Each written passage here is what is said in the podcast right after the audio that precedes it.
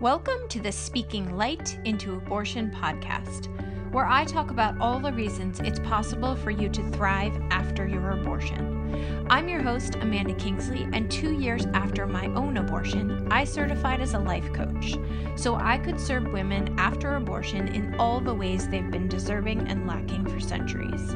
Consider this your launch pad for finding strength and community in yourselves and in each other.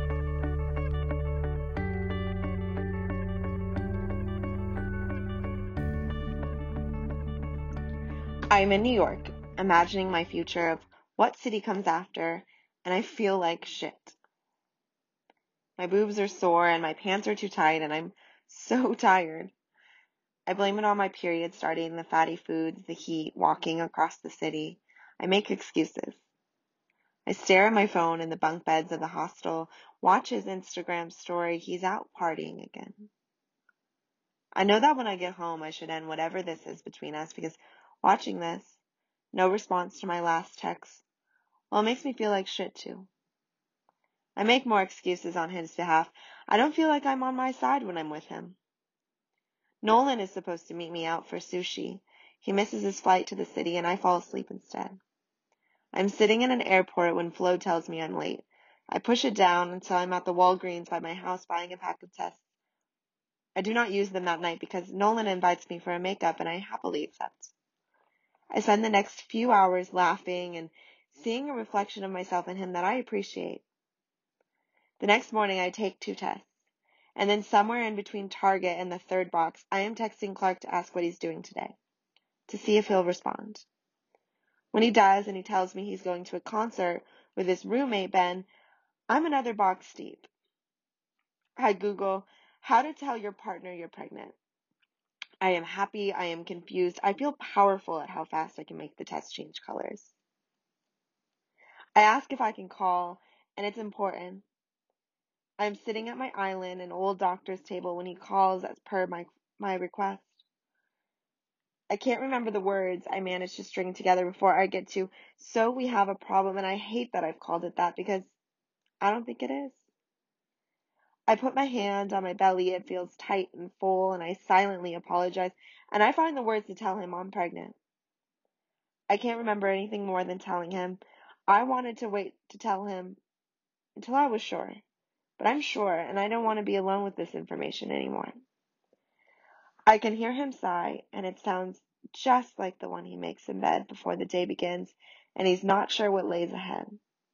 I can practically see him push his hair back in that way that he does, and I hear Ben in the background.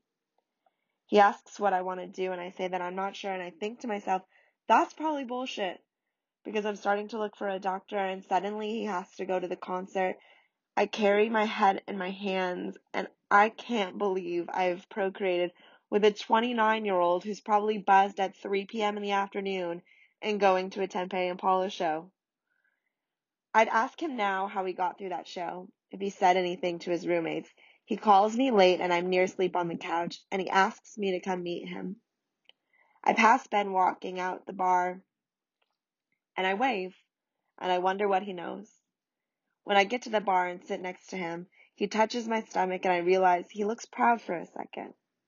Before he tells me he wants to fuck me in the bathroom because we made something and it turns him on. I think this must be what it's like to tell a partner and have it be exciting. Something to look forward to. I like this moment. Sometimes I go back and I live in this moment. Him smiling at me, telling me he's impressed we somehow managed to, despite my birth control implant, the moonlight, that rooftop, me giggling in the bathroom where I've gone to pee, him following behind me, me saying, I'm not going to do that, and him saying, I know, and so sweetly saying, I just want to look at you and kiss you. I live in this moment, us holding each other in that bathroom because I can see it. His brown hair and my brown eyes, a future. And for an hour, I get a teammate. In a blur, we cross the street because he wants another drink and he's telling me he can't finish it because he's too drunk and I should. It's early. It won't matter. this will next week turn into, but you drank. You don't know that that's not already fucked it up. There are exactly 12 days between that night and my abortion. They are vast and sometimes hazy and robotic and full of mindlessness at work and long talks with two friends that I have told that I am pregnant.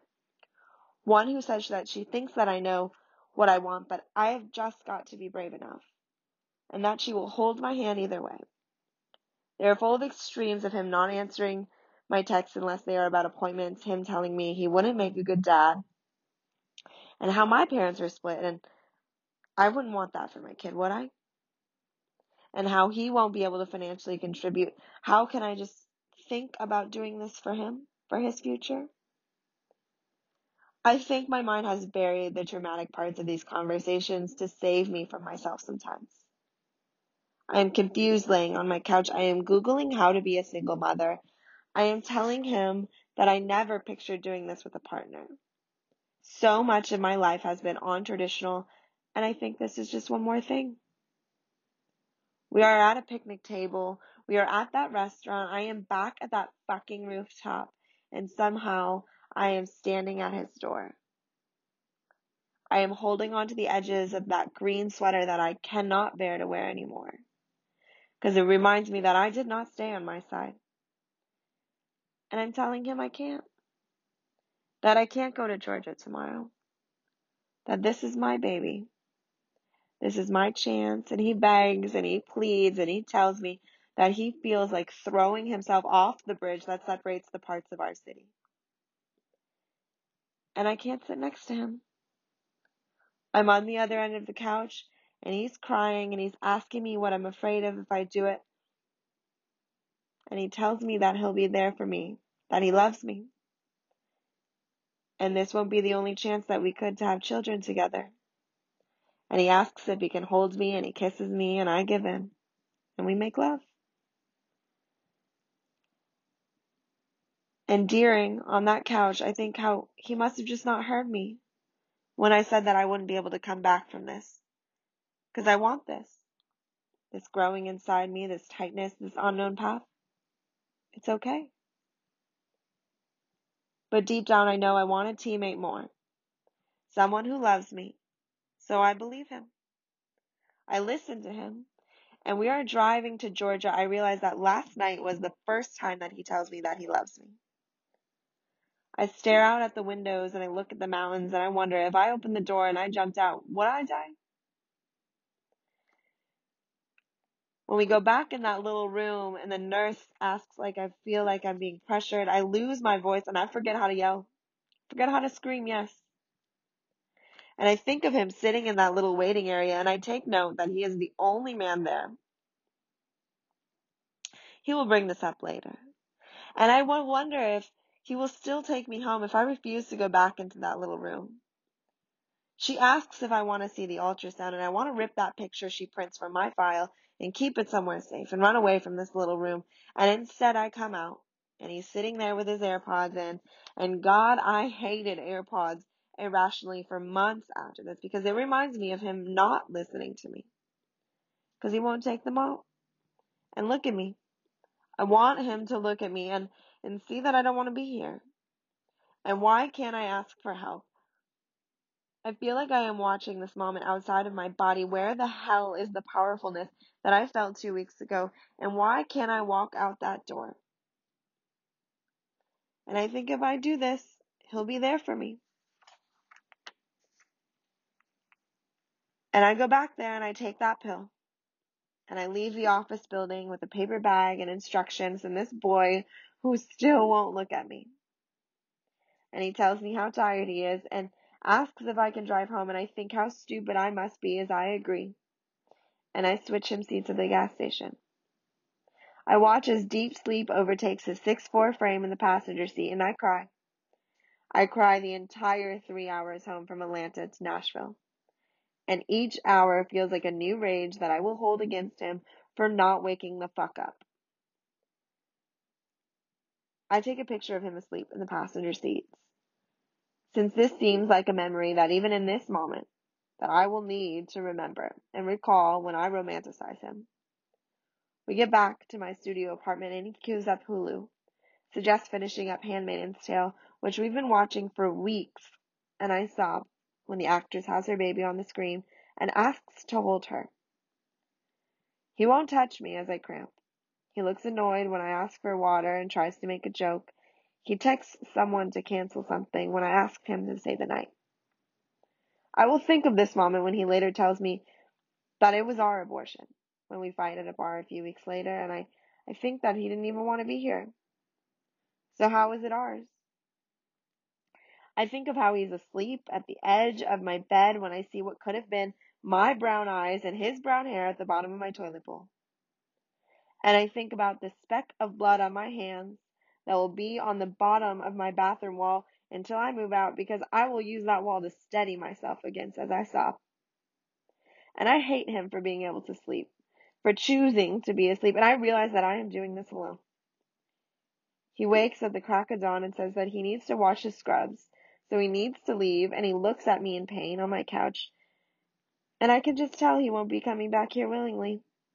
By the way he takes me in with his eyes, and it takes 20 minutes after the door clicks to think that maybe he was lying. And this is when I begin to question him. As the day goes on and the night ahead and the silence of my phone, I am alone. He will not be there for me. He does not ask how I am doing, if there is anything to bring me. I see his Instagram story at a bar when I wake up on my couch in the middle of the night. I let my mind go back to that rooftop. I look at that picture in the car. I feel empty. I am alone. He's one. I do not hear from him for four days.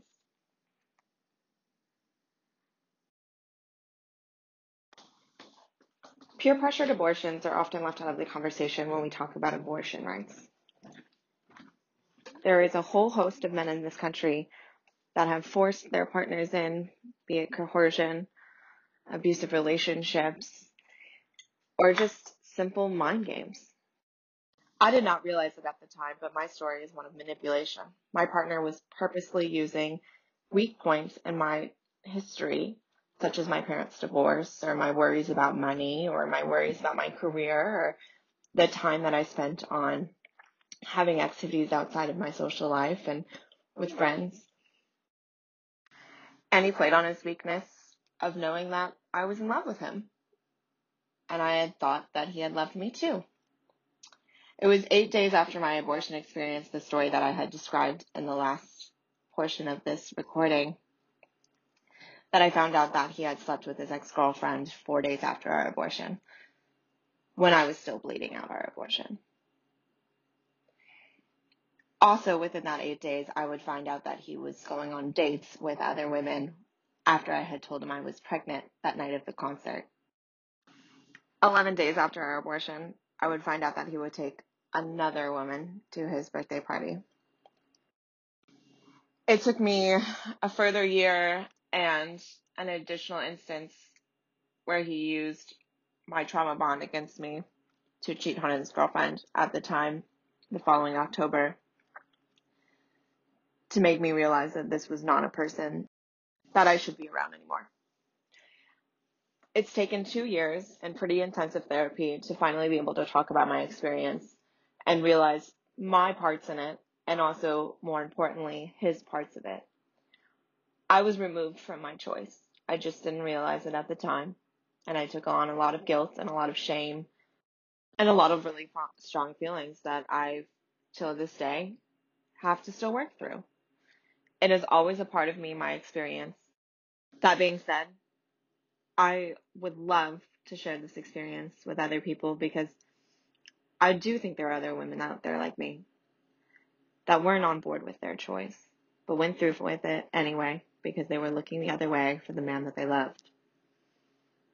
Even though they realize now that's not the person they loved, they don't even know who they loved. I wrote that piece that I read earlier after a very intensive workshop with the Exhale Pro Voice community, which I am so grateful for. At one point in my healing journey, I had replaced Clark's number with the Exhale hotline, and anytime I wanted to call him, I would call them. They helped me through the lowest moments of my life and also helped me to repair myself. If you or anyone you know was coerced into an abortion or manipulated, please reach out. They're there to support you. Or if you're just having conflicting feelings about their abortion, again, reach out. It's okay to feel. 833 246 2632. And I'm also always here to reach out to. Thanks for listening, and as always, please consider sharing, rating, and reviewing this podcast. It helps me reach a wider audience and invites more people to thrive after abortion. If you're someone who chose abortion and find yourself struggling, hiding, or wishing you could move beyond your experience, head over to my website and book a free call. We'll talk about how you can start living the life you made your choice.